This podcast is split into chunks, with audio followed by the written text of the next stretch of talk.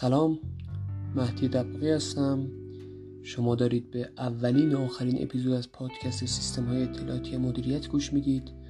این پادکست خلاصه‌ای از آموزه‌های دکتر فراز نبیئی هستش که در بهمن ماه 1399 ضبط شده. خب، در ابتدا اجازه بدید که یک تعریفی داشته باشم از عصر دیجیتال و اقتصاد دیجیتال، چرا که عصر دیجیتال به نوعی پیش‌زمینه سیستم‌های اطلاعاتی مدیریت و خب به نظرم واجبه که یک آشناییتی داشته باشیم در موردش. به طور کلی خب تعریف زیادی هست برای عصر دیجیتال، چون که مفهوم جدیده و هنوز سرش نزاع زیاده، خب به تعریف دقیقی نرسیدم. ولی اگه بخوام یک تعریف کلی و خوب داشته باشم از عصر دیجیتال، میتونم اینجوری بگم که عصر دیجیتال به برهه‌ای از تاریخ گفته میشه که توی اون استفاده از فناوری‌های دیجیتال در سراسر دنیا رایج میشه. خب جزئی از زندگی ما میشه به نوعی، اگه بخوام ساده بگم. اقتصاد دیجیتال هم به دنبال همون عصر دیجیتاله، یعنی اگه بخوایم تعریف کنیم میتونیم بگیم اقتصاد دیجیتال اقتصادی هستش که در اون ایجاد ارزش مبتنی بر فناوری‌های دیجیتاله. خب به نوعی انگار ستون فقرات اون ارتباطات ساخته و زیر ساخت‌های فناورانه‌ای داره. اگه بخوام این تعریف ساده و کلی داشته باشیم،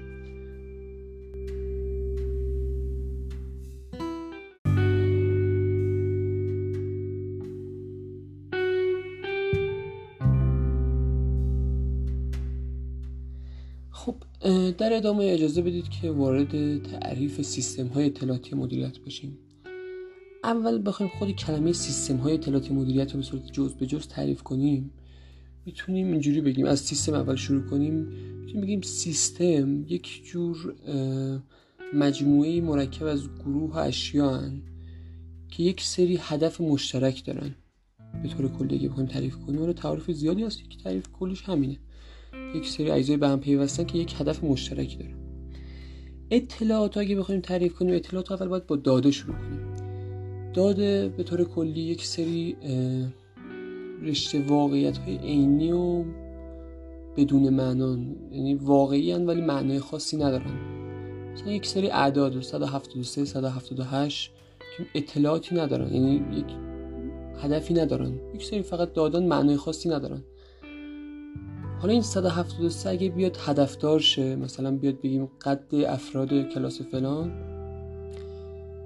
اینجا ما یک اطلاعاتی داریم، یعنی یک سری داده هدفدار داریم که بهش میگیم اطلاعات. حالا اگه بگیم همین اطلاعات رو یک سری ارزش و تجربیات و نگرش باش ترکیب کنیم، به دانش میرسیم که حالا در ادامه به اون میپردازیم. پس خب اطلاعات هم الان یک توضیح دادیم. خب مدیریت رو ما اینجا میتونیم به طور کلی همون سازمان تعریف کنیم، یعنی مدیریت وقتی میاد مجاب میشیم که کلمه سازمان رو هم در تعریفمون بیاریم که حالا در ادامه توضیح میدم. خب اگر بخوایم این تعریف که من کردم رو ترکیب کنیم و یک تعریف جامع ارائه بدیم، چی میگیم؟ سیستم‌های اطلاعاتی مدیریت مجموعه‌ای از اجزای به هم مرتبطن برای جمع‌آوری و ذخیره‌سازی، پردازش، بازیابی و انتشار اطلاعات جهت پشتیبانی از تصمیم‌گیری و کنترل در سازمان. حالا شاید یه ذره تون گفتم، یک بار دیگه با دقت توضیح بدم. ببینید میگیم یک سری اجزای به هم مرتبطن. این از این که گفتیم در تعریف سیستم هم توضیح دادیم. که کارشون چیه؟ هدفشون چیه؟ هدفشون اینه که اطلاعات رو جمع‌آوری کنن، ذخیره سازی کنن، پردازش کنن، بازیابی و انتشار بدن. جهت چی و جهت چه کاری، چه هدفی؟ جهت پشتیبانی از تصمیم گیری و کنترل در سازمان. اون در سازمان که گفتم برای همون بحث مدیریته. یعنی اگر ما این در سازمان رو حذف کنیم از تعریف سیستم‌های اطلاعاتی رو انجام دادیم. در اصل سیستم‌های اطلاعاتی میتونه هر چیزی باشه در اطراف ما. مثلا کسی که با آتیش دودی درست میکنه و با اون دود پیامی انتقال میده، در اصل یک سیستم اطلاعاتی این کار، چون یک سری اطلاعات رو جمع‌آوری کرده، در ذهنش ذخیره‌سازی کرده و پردازش کرده که چطور اینو بازیابی کنه از طریق دود و انتشار داده. خب این یک سیستم اطلاعاتی بوده درست، ولی وقتی این کار رو، این پروسه رو برای سازمان انجام بده، ما میتونیم بگیم یک سیستم اطلاعاتی مدیریت داریم.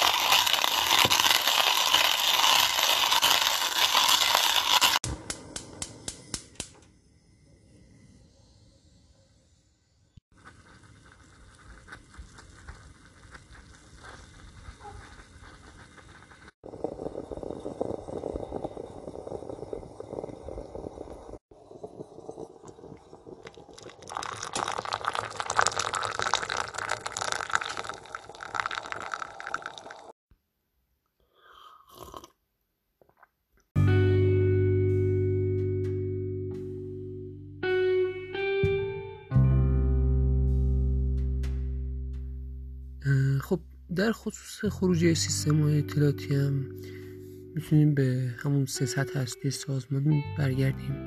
در سطح عملیاتی ما میتونیم از این خروجی‌ها برای پشتیبانی از فرآیندهای کاری و عملیاتی استفاده کنیم، تصمیمی که تو خط تولید و این استفاده میشه. در سطح میانی برای پشتیبانی از تصمیم گیری، تصمیمات معمولی روزانه و میان مدت استفاده کنیم. و در سطح حالی میتونیم برای استراتژی‌ها و تصمیم گیری های بلند مدت استفاده کنیم از سیستم اطلاعاتی.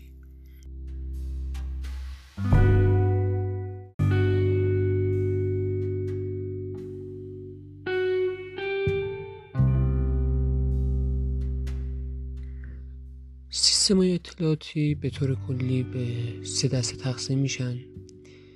یکی سیستم های اطلاعاتی بر اساس سطوح سازمانی که خب توضیح دادم پیشتر، یکی بر اساس حوزه کار کردی و مورد سوم بر اساس ویژگی تصمیم هاست. خب سطوح سازمانی که گفتم همون مدیران عملیاتی، مدیران میانی و مدیران ارشد میتونیم برای هر کدوم یک سیستم اطلاعاتی جدا داشته باشیم. در خصوص حوزه کار کردی ما میتونیم برای هر بخش از این سازمانمون که مثلا بخش بازاریابی و فروش یک سیستم اطلاعاتی، بخش ساخت و تولید یک سیستم اطلاعاتی و بخش مالی حسابداری منابع انسانی هم به طور جداگانه یک سیستم اطلاعاتی داشته باشیم که خب اینم میشه برای حالت دوم. حالت سوم که میشه بر اساس ویژگی تصمیم ها یک مسئله مفصل تری که خب الان کامل توضیح میدم. بر اساس ویژگی تصمیم ها ما حدوداً تقریباً بین 5 الی 6 عدد ما حالت چیز داریم، سیستم اطلاعاتی داریم. از سطح پایین اگر شروع کنیم، یعنی اگه بخوایم همون سیستم بحث مدیران عملیاتی بگیم، ما سیستم پردازش تراکنش TPS رو داریم. TPS به طور کلی حالت سیستم های اطلاعاتی روزانه است، یعنی ما اطلاعات خام و روزانه یک سازمان رو به صورت حالا دستی یا سیستم وارد یک سامانه می‌کنیم که خب اونا رو حالا ثبت کنه و دسته بندی کنه و خب به سیستم‌های دیگه و به بخش‌های دیگه گزارش بده. این میشه TPS. بخش دیگه سیستم‌های اداری یا OAS که خب این بخش با KWS که میشه سیستم‌های مبتنی بر دانش تقریبا یک هماهنگی خاصی داره، یعنی با هم میتونیم با هم حسابشون کنیم. برای همین گفتم بین 5 و 6 عدد. خب کار اینا هم همین تقریبا گرفتن اطلاعات از TPS و یک جور تبادل اطلاعات با MIS دارن که در ادامه توضیح میدم. یعنی یک هم اطلاعات میگیرن و هم اطلاعات میدن.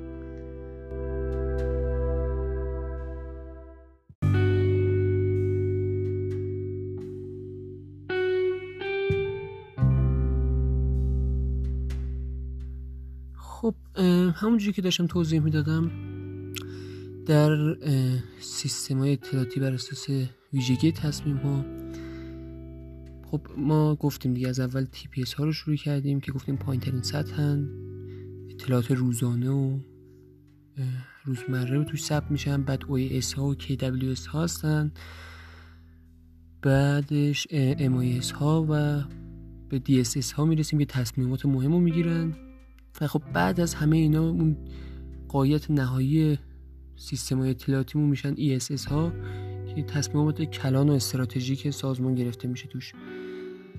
بخوایم اگر یک مثالی بزنیم میتونیم مثلا یک سازمان کشتیرانی رو بگیم که مثلا ساعت ورود و خروج کشتی ها، حقوق، ساعت ورود و خروج افراد و کارمندا از طریق TPS ثبت میشه و جمع‌آوری میشه، دسته‌بندی میشه.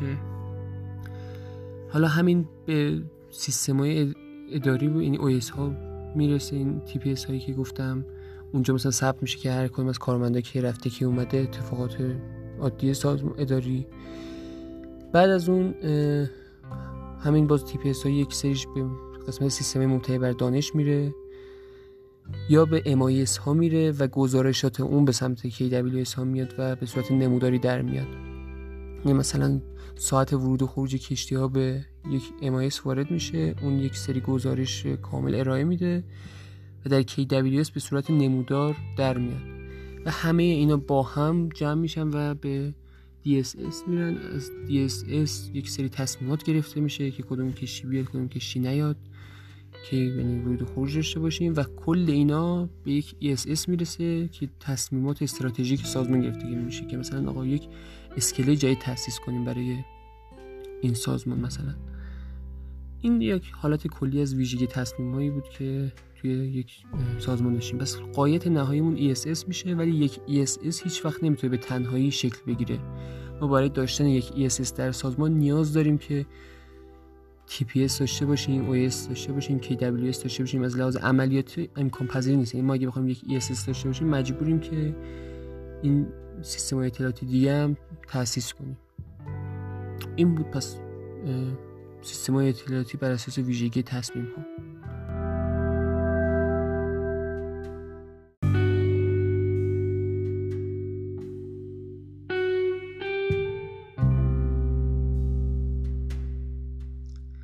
خب مفهوم بعدی مفهوم دانش و مدیریت دانشه.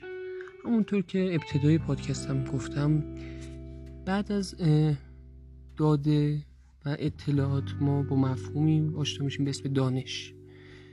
دانش گفتیم ترکیبی از همون اطلاعات، داده ها و تجربیات یک فرد یا سازمانه که ما بهش میگیم دانش. دانش جزو ارزشمندترین سرمایه‌های یک سازمانه و بقای هر سازمانی به این دانش بستگی داره، چون که خب معلومه دیگه تجربیات اون سازمانه، دانش اون سازمانه، اصلا ارزش اون سازمان از همون دانش میاد. دانشی که مثلا BMW داره برای تولید ماشین باعث میشه که بقا پیدا کنه، مثلا دانشی که یک سازمان چون دارویی مثلا داره باعث میشه که بقا پیدا کنه. حالا بحثی که پیش میاد ما چجوری این دانش رو که خب توی شرکت هست حفظ کنیم و انتقال بدیم به دوره های بعد. این موضوعی که اینجا پیش میاد و قرار روش بحث کنیم. خب ابتدا بذارید یه تعریف داشته باشیم از مدیریت دانش. مدیریت دانش میتونیم بگیم یک سری مجموعه از فعالیت ها و ابزارهای انسان محور و فناوری محوره که خب برای دستیابی به اهداف دانشی سازمان به کار گرفته میشه. یعنی چی؟ یعنی که مثلا ما یک سری فعالیت‌هایی می‌خوایم انجام بدیم که اون دانش ضمنی که در ذهن افراد است به دانش صریح تبدیل بشه که بقیه هم بتونن ازش استفاده کنن. حالا برای این کار ما یک سری سازوکار داریم که خب چندشون نام میبریم و توضیح میدیم در اینجا. یکیش مثلا چیه؟ مرور بعد از عملیات. مرور بعد از عملیات یعنی چی؟ یعنی که مثلا بعد از هر عملیات یا مثلا بعد از هر هفته کاری، هر مثلا دوره کاری یک جلسه ای بذاریم و تجربیات اون عملیات رو با هم مثلا به اشتراک بذاریم. این باعث میشه که دانش ضمنی افراد به دانش صریح تبدیل بشه و بتونیم اون دانش رو ضبط کنیم و انتقال بدیم به افراد دیگه یا به دوره های دیگه. مورد بعدی انجمن خبرگیه که خب تقریبا شبیه همون مورد قبله، ولی یک مقدار مثلا جزء کل، یعنی آره دیگه جزء کل تره، یعنی یک سری افراد محدود به یک سری افراد گسترده این اطلاعات رو میدن به جای اینکه همه با هم اشتراک داشته باشن. مورد بعدی مسابقه خروجه که خب وقتی فردی داره از سازمان خارج میشه میتونیم باهاش یک مصاحبه کنیم، اطلاعات ارزشمندش رو بگیریم دلایل خروجشو، نقاط ضعف سازمان، نقاط قوت سازمان، که خب این خودش خیلی مفیده. مورد بعدی که خب خیلی هم گسترده است، خیلی بحث مفصلی داره، داستان سرایی خودش چون خب با احساس بیان میشه میتونه خیلی بهتر آموزه‌ها رو انتقال بده. خب باعث میشه که دانش ضمنی افراد بیان بشه و تبدیل به دانش صریح بشه. خیلی از شرکت‌ها همین کارو میکنن، مثلا بهترین فروشنده‌هاشون رو مثلا میگن که بیان داستان فروششون رو تعریف کنن، یا مثلا از بیماریشون میخوان که مثلا بیان داستان خوب شدنشون رو تعریف کنن، مثلا یکی از شرکت دارویی تا جایی که می‌دونستم اینجوریه. و خب این خودش باعث یک جور انتقال دانش میشه. کاف دانش مورد بعدیه. خب مثلا توی خیلی از سازمان‌های خارجی الان این بحث هست. این خیلی از سازمان‌های خارجی میان یک سری کافه‌های، یعنی کافه همون بحث بوفه‌هاشون رو به صورت گروهی قرار میدن، یا اینکه حتی میان مثلا محیط کارشون رو به صورت کافه، یعنی به صورت یک جا قرار میدن که مثلا افراد اون اطلاعات رو به اشتراک بذارن و با هم هی تبادل اطلاعات داشته باشن. جانشین پروری و استاد شاگردی هم یک مورد، دو مورد شبیه به همه که خب برای انتقال دانش هست. خیلی مهمه که مثلا به فردی که مدت زیادی بوده کار کرده بتونه به فرد بعدی که قرار بیاد جاش دانشش رو منتقل کنه. بعد نقشه دانش باز همینطور از روش‌هایی که میشه استفاده کرد. شبکه اجتماعی باز خیلی مهمه. شبکه‌های اجتماعی سازمانی ما داریم که تو اون مثلا میتونیم، مثلا ترلو تقریبا میتونیم بگیم همچین شبکه‌ایه که مثلا افراد توش میتونن بیان اطلاعاتشون رو بذارن و بقیه هم از اون استفاده کنن، از اون اطلاعات. بعد سیستم مدیریت اسناد باز داریم که باز خیلی مهمه، تو سازمان میشه استفاده کرد، وبلاگ‌ها، ویکی‌ها و مواردی از این دست که برای مدیریت دانش و انتقال دانش میشه استفاده کرد.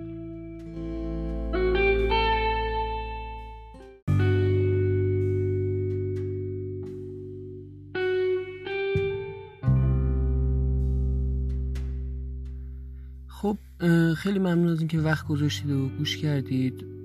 بحثای من تموم نشده چون خیلی زیاده واقعا.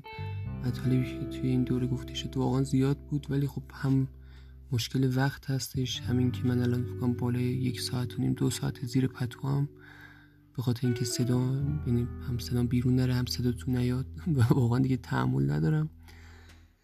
و این که دیگه میگم خیلی مطالب دیگه گسترده است و نمیشه همش رو توی یک پادکست جمع کرد. به همین مقدار بسنده میکنم. خیلی ممنون از اینکه گوش دادید. ببخشید اگر اونقدر که باید شاید خوب نبود. همین دیگه. خیلی ممنون. خدا نگهدار.